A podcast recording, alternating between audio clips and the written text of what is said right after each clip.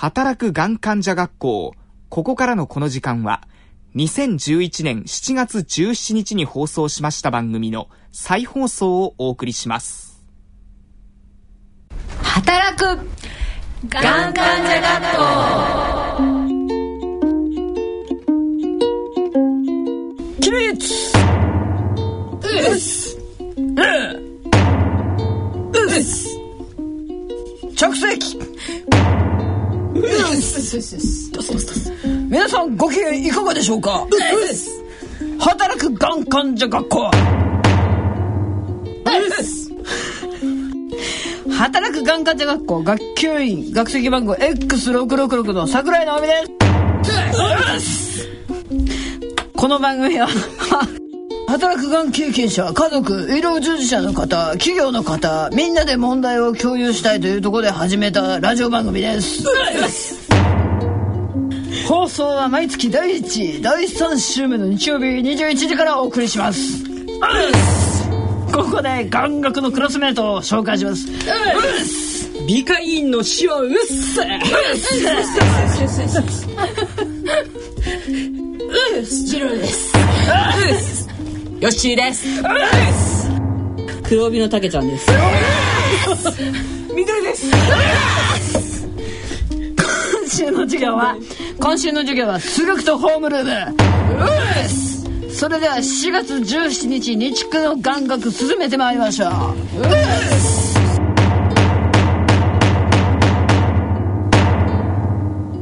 働くがん患者学校。この番組は CSR プロジェクトの協力でお送りします。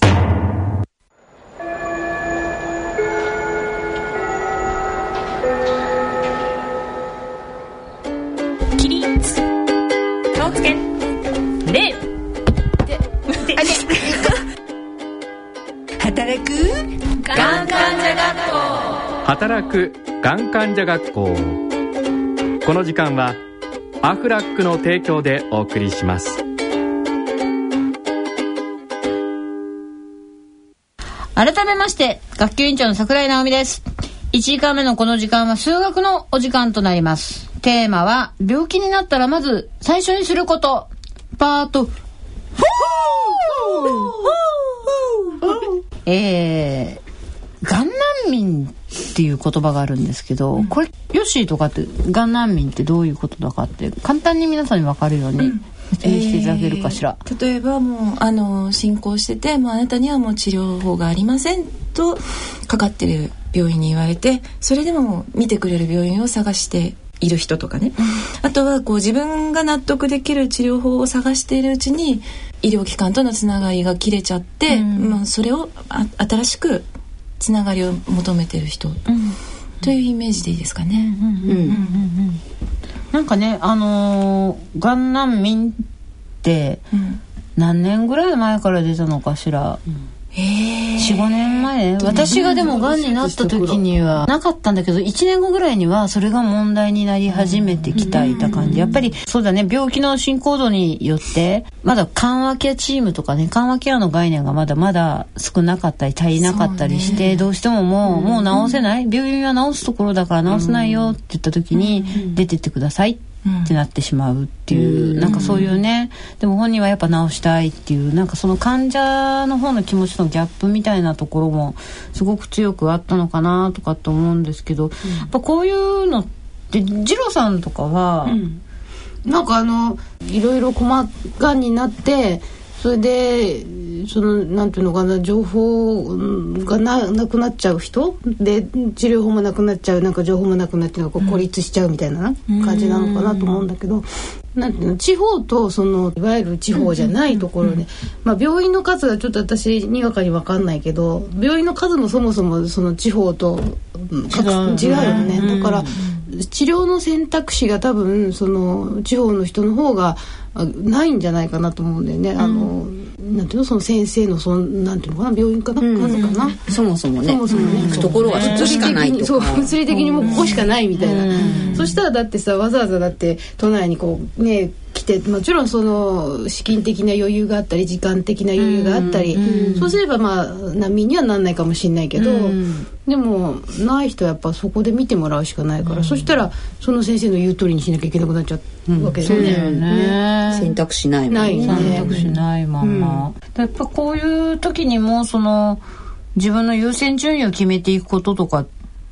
いうことがやっぱ大切になってくるの、たけ大事だと思う。いや、どうだろう？例えば仕事しながら治療したいのか、いや、でもお休みが取れますとか、で、あと単純に先生との相性とかもあるじゃない、この人、もうこれからいろんなこと委ねなくちゃいけないのに、ちょっと無理って、で人間だからあると思うんですよ、そういうことって。で、その時に、もう何を優先順位にするかっていうのを決めて、でそれで選んでいかないと、多分あのい選ばなくちゃいけない決めなくちゃいけない項目って考えればキリがないから、その時にいやこれを優先 したいからここだっていうのがなんかあればね、決めれるきっかけにはなると思う。や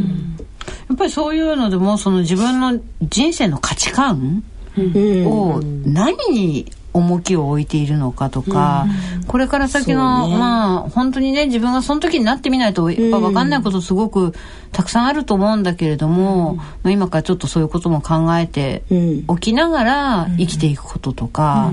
なんかそういうこともすごく重要なのかなとは思うんだよね。うん。そういうの主治医の先生と話せてるとすごいいいよね。いいですよね、シェアできてるね、彼女はこういう生き方がしたいんだなとか、うん。そうそうそう。ん。そうするとやっぱり治療方法を選んでいくにしても、何にしてもそういうものとあとはエビデンスっていう、いわゆる、まあ、あの治療の根拠というか効果とかを表したもの、そういうものを比較しながら選んでいけるっていうのはすごくいいですね。そうなるとそのちょっと今問題になってくるのがやっぱりその保管代替医療とかね。やっぱりそういうところに陥りがちっていうところもあって、あの確か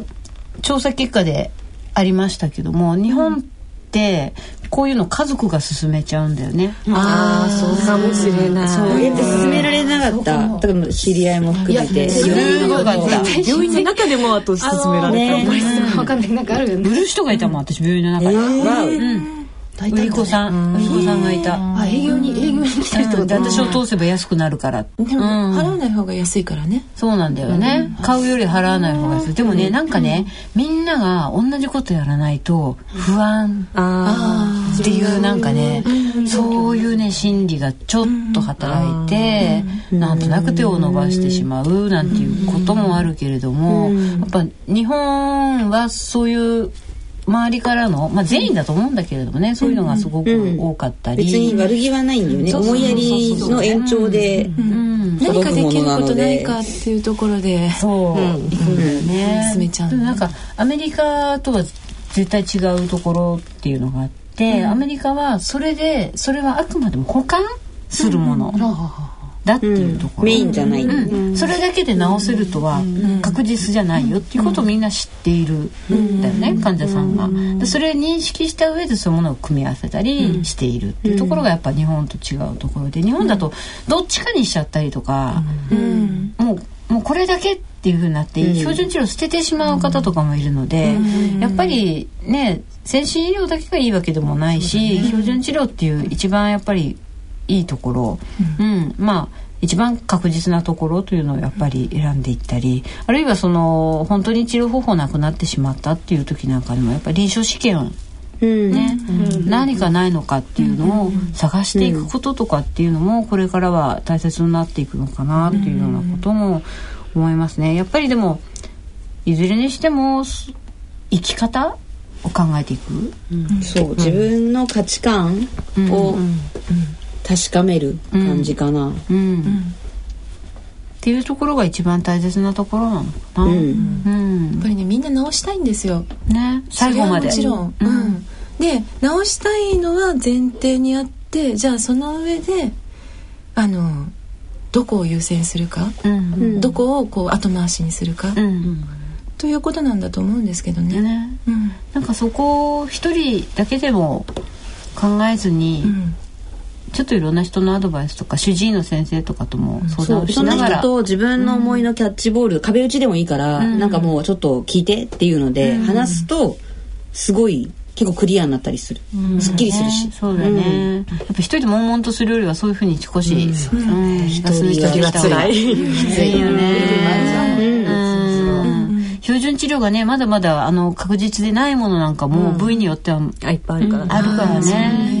うん特に治療で迷ってるんだったら本当に先生にそのまま聞いて相談するのが一番いいと思う。そうだね、で今なんかこういう社会的な問題がクローズアップされてきている中でもやっぱり自分がどう生きたいのかっていうことなんかはあの医療者の方もね結構知りたがってると思うんですよね、だからそういうところを自分たちも伝えていくっていうようなそういう姿勢がすごく大切なのかなと思います、言わないと先生にも伝わらないんで。そう、うん。言われるがまま理解してほしいって言うんだったらやっぱり理解してほしいこと言わない、言わないと伝わらない、やっぱりコミュニケーションスキルを磨いて、うん。やっていきましょうね。えーと、お話はつきませんけれども、えー、以上じゃあ1次元目のお時間の方を終了したいと思います。はい、起立気をつけ。で働く。がん患者学校働くがん患者学校この時間はアフラックの提供でお送りしていますさて2時間目はホームルームの時間です。えっ、ー、と、皆様から寄せられたおはがきを紹介していきたいと思います。たくさんのおはがき来てます。今もう600通ぐらいになってるんですけども、えっ、ー、と、ね、そうなんです、うん、うん。やっぱりそれだけ言う場がなかったのかなと思ってるんですけれども、ぜひですねあのその中でこうみんなに共通するようなものをちょっと今日ピックアップして持ってきたので、これについてみんなで意見を話していければなというふうに思ってます。えっ、ー、とまず最初は大阪の方ですね。えっ、ー、と子宮体がんそれから甲状腺がんあの両方手術を3回、えー、抗がん剤治療もすでに4年目、頑張ってる、で1年間の休職の後復職して3か月に一度2週間の入退院を繰り返しながら働いていると、うん。ね、それを許してくれる職場は他に比べれば恵まれているのでしょうけれども、管理職からもう平社員に降格となりと。管理職からか。そう管理職から平社員、で今はみんなのつく使ったコーヒーカップまで洗う日々。あうん、退院しても1週間は自宅で療養するように職場から言われていますと、実際は退院した日の昼から仕事をしています。それでも全然分かってもらえず、なるほど。状況は年々厳しくなっています、うんうん、で検査や診察前にどうしても休む日が増えるっていうことですねでまあ診断書をもらうのも大変あのやっぱりこういう人ってすごく多いと思うんですよね。で、彼女も言ってるのは、育児休暇を取る場合は3年休んでも降格することはありませんよね、と。ああ、確かに。子供のための看護は休暇を取るときは診断書不要、領収書のみで OK。せめて人工透析のように抗がん剤休暇制度が欲しいですっていう。まずここであのこの手紙の中であのちょっと問題になってくるのはこの管理職から平社員に降格となりって書いてある部分、うん、そうここ一番問題なのはあの本当にがんになったことが理由で役職を外されたのかどうか。っていうことがちょっと今のハガキだけだとわからないんだけどまずはそのことを上司の方なりまあ、人事なりと話をしてみた方がいいと思うんですよね。で職場によってはもしかしたら当然役職を持つことの条件にまあ、ちゃんと一日いてもらうと困る。っていうところもあるかもしれない、ちょっとここだけだとわからないんですけどね、で一度そこはね会社とあのちゃんと腹を割って本音で話してみるといいと思うんですよ。じゃあ本当にがんが理由で今回役職を下ろされたのかどうなのか、っていうのをぜひ話してもらいたいなというふうに思いました。うん、うん。でもしもあの、まあ、それでも納得がいかないとかいうことであれば例えば労働局の相談センターとかねあと社労士さんとか、うん、そういう相談をするところって会社の外にもあるので、そうですね。やっぱりなんかこういうところってコミュニケーションと、ね、あと自分の権利、うん、働く権利をやっぱり知っておくこと、うん、決してね役職が既得権ではないので、うん、ここはあの離れたりくっついたりするもの、そこはね勘違いしちゃいけないところですね。ありがとうございます。あとはですねその後の働き方なんですけどちょっと何枚かこれ本当に多いのであの読みますね、えっ、ー、と治療後職場復帰したばかりの時は変な気の使われ方をして戸惑ったえーパートタイマーなのだなんですけれども向こうの都合でコロコロと労働環境を変えられてしまうというようなことがありました。とあとまあ再発乳がん患者さんなんですけども乳がん患者、えー乳がんの治療を受けながら、えー平日の午前中だけ仕事をしています、えー治療のため遅刻早退欠席、えー同僚上司の理解はありますが正社員と違い、権利としての休みもなく気を使います、えー精神的にも治療費のためにも仕事は必要です、っていうようなことを言ってますよね。あとはですね、この方は看護師さんですね。で、子宮がんで手術を受けて、あの、復帰をしましたけども、やっぱ痛み、傷の痛みとかリンパ浮腫の後遺症があって、夜勤が、うん夜勤ができない。で、病棟勤務で多忙なこともあり、あまり無理も言えず、ちょっぴり肩身が狭い思いで働いていますっていうこと。うん、でまあ看護師さんなんで当然病院なので上司の方も多分ねそういう関係者だと思うんですけども病気のことはあまり理解してくれませんっていうようなことを言って。一番知ってそうなとこでもそれなんだね意外と医療者って冷たいんでしょ、冷たこいういう時ねっていうのを聞きました、うん。あとねやっぱりあの相談としても私たちもすごく多いのがこの介護の方の分野の方ですね、えー、と今年9月に肺がんの手術を受けましたと、えー退院後2ヶ月の自宅療養が終わりあと1週間で現復職ですと。介護の仕事です。体力のいる仕事でありどこまで自分ができるのかと休んでる間の職場の雰囲気を考えてしまい不安な気持ちでおりますっていうようなこと、これ介護なんかもあと幼稚園の先生とか、うんあの1年間単位でやっぱりしっかり受け持ってもらわないとみたいなのが親の方から意見で出てしまったりとかね。こういうのはねやっぱりその働く権利を知るということもあるけれどもちょっと整理が必要ですねやっぱり。あの自分でのがんのビフォーアフターって絶対に違いがあって、できなくなってることも必ずあるはずなんですよ、でそこを自分のやりたいこととあとできることできないことうん。っていうのは一回きちんと整理をした上でこの後どういう方法だったら、まあ、仕事が続けられるのかとか、っていうのをよく考えた方が、うん、いいと思いますね。やりたいだけだと結果自分ももし続けられなかった時自分自身も傷つくし、周りの人にも迷惑かかるかもしれない。なるほど。うん。80%で働けるんだったらその8パ、80%の働き方っていうのを伝える、続けられる方法。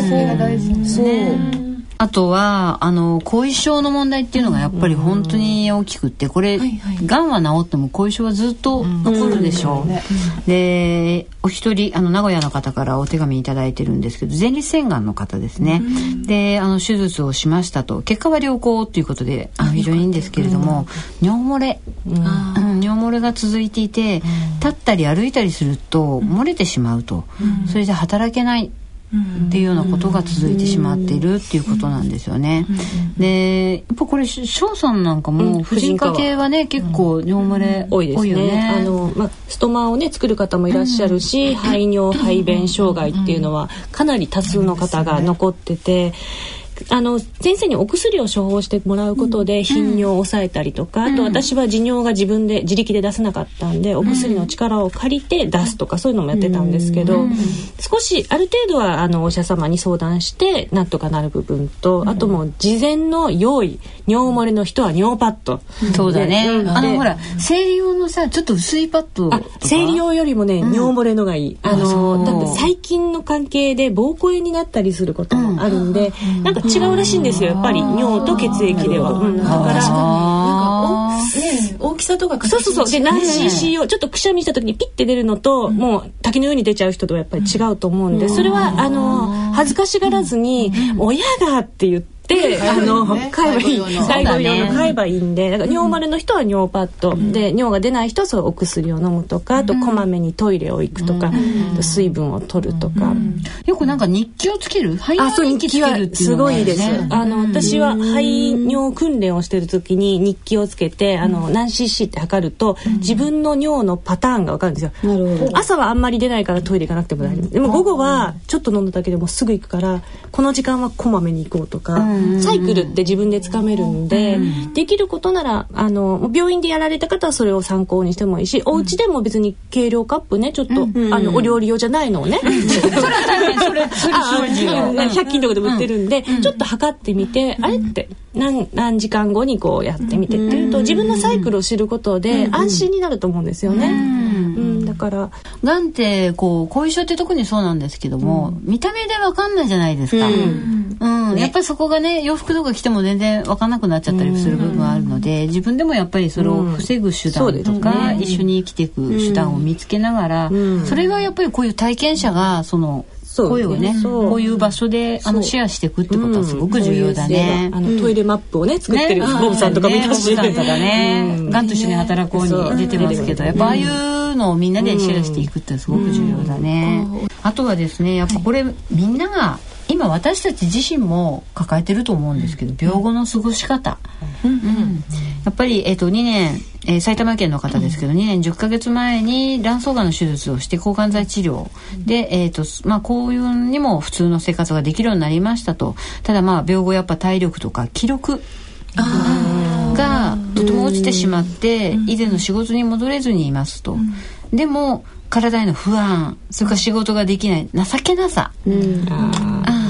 この精神的な落ち込みがひどくなるっていうところ、うん、で、まあ、短時間でも外に出たいんだけどもっていうようなこんなことが寄せられてます。あと、まあ、大阪府の方ですね。あの、乳がん患者で、幸いあの仕事は変わりなく続けられてるんだけど、やっぱ治療費のこと、うん、うん、それからこれからのこと、うん、で、それで仕事がやっぱりできなくなったら、窮地に追いやられてしまう。どうしたらいいのかなっていう、その何とも言えない不安感が、あの、もう、毎日感じてますっていうそんなおはがきですね。でこれが川崎市の方ですね。えっと胃がんの患者さんなんですけどもやっぱ、えー、切除した後にですね抗がん剤を飲んでいますと。で今休みを取ってるんだけどやっぱ復職した後に今会社がリストラの真っ最中。で求職者は例外と免れていますけれども、まあ復職した後ちょっと心配だと。うん、やっぱこの辺すごくあのみんなも悩む壁かなと思うけどこれはもうぶつかっていくしかない。うん、うん。いやすごい先のことって誰もわからないので、これは健康でも同じで、うん、だそこを私はすごいあの不安になった時はとりあえず3ヶ月とかとりあえず半年とかちょっと短く切って考えたりしてました。うん。うん、私あの竹中正義先生という、うん、あのがんになってお医者さんがいるんですけど、うん、彼があの言ってて私ああと思ってスッとしたのはヘッドライトが当たる範囲までを、うんうん、あのひとまず一区切りで生きていけばいいんだよって言っててそれがだんだん伸びていくかもしれないっていう、うん、なんかそんな考え方で、まだまだ起こるかどうかわからないことを心配しすぎないでいいよっていうことを私たちから、ね。ね、とりあえず目の前のことを片付けて解決して、でそうしてる間に自信もだんだんだんだんだん積み上がっていく。そう。だね。実績がね。あこれもできた。あれ？できた。意外にできるじゃん。そうそうそう、うん、あでもこれはダメだった。失敗しちゃった、うん、じゃあこれは注意しようとかね、うん、なんかそういう発見があるといいですね、うん、もう一つね。えっ、ー、と制度の問題なんですけれども、年金の制度がん患者さんも利用できるんですかっていうの来てるん。ですけど、これストマの場合だと受けられると思うん障害年金、うん。こういうのなんかもやっぱり自分の権利としてちょっと調べてってってほしいし、あの手帳がねね手帳取れると取れないのとで、あのねやっぱりいろんなところで優遇があるから。方が金銭的にもね全然違ってくるのでね、あとはまあ最後にちょっとおはがき3つほど、ね、群馬県の方なんですけども37歳の息子がえー、進行性の悪性の胃がんで胃を全摘、えー、食道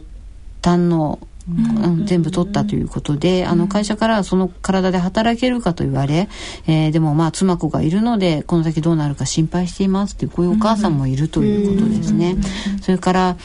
いわゆるあの医療従事者の方、えー、私は消化器科の、えー、ナースをしていますと、えー、やっぱりこういう中であの患者さんのセカンドオピニオンですとか手術室を送り出す機会、まあ、触れ合うたんびにこういう復職とか社会でのサポートというのをぜひしたい。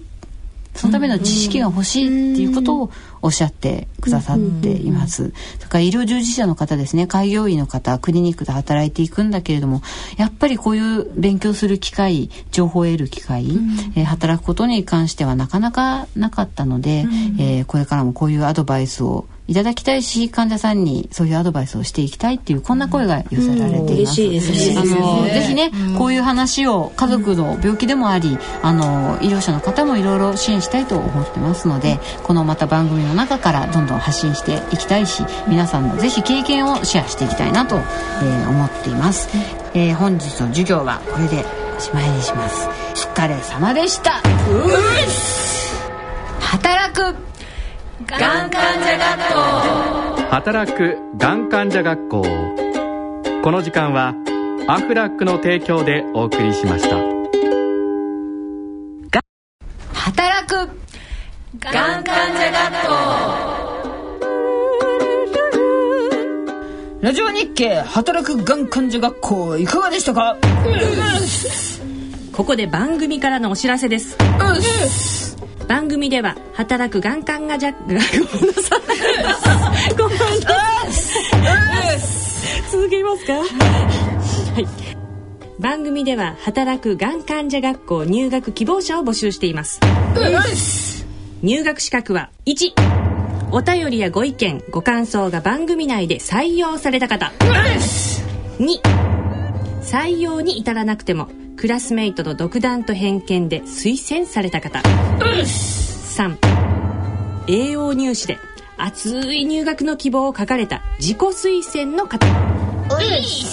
これらの方には番組より勝手に学生書が送りつけられます。受け取れ。受け取れ入学希望者は疑問質問ご意見ご感想書いてこちらの宛先までご応募ください。番組へのご意見ご感想はラジオ日経働くがん患者学校係で受け付けております。メールの方は命アットマークラジオ日経 .jp 郵便の方は郵便番号107-8373東京都港区赤坂1-9-15ファックスでは東京03-3582-1944いずれもラジオ日経働くがん患者学校係までお寄せください。また番組ホームページのコメント欄への投稿やツイッターでのつぶやきなどもお待ちしております。